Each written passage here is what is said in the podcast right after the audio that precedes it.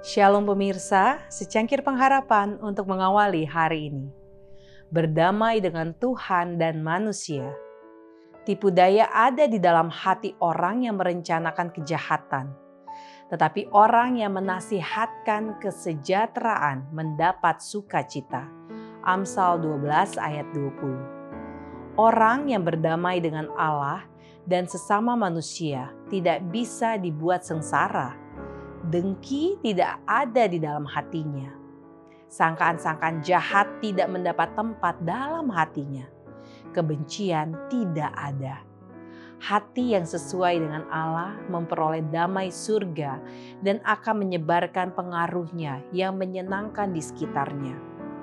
Roh kedamaian akan turun bagaikan embun ke hati orang yang lelah dan disusahkan oleh perselisihan-perselisihan duniawi. Khotbah di atas bukit halaman 37 dan 38. Berbahagialah orang yang membawa damai. Damai Kristus lahir dari kebenaran. Damai itu selaras dengan Allah. Dunia ini berseteru dengan hukum Allah. Orang berdosa berseteru dengan haliknya. Dan sebagai akibatnya, mereka saling bermusuhan satu dengan yang lain. Tetapi penulis Mazmur berkata, "Besarlah ketentraman pada orang-orang yang mencintai Tauratmu. Tidak ada batu sandungan bagi mereka. Manusia tidak dapat membuat damai. Rencana manusia untuk penyucian dan pengangkatan perseorangan atau masyarakat akan gagal menghasilkan damai sebab mereka tidak mencapai hati nuraninya. Satu-satunya kuasa yang dapat menciptakan atau mengekalkan damai ialah anugerah Kristus.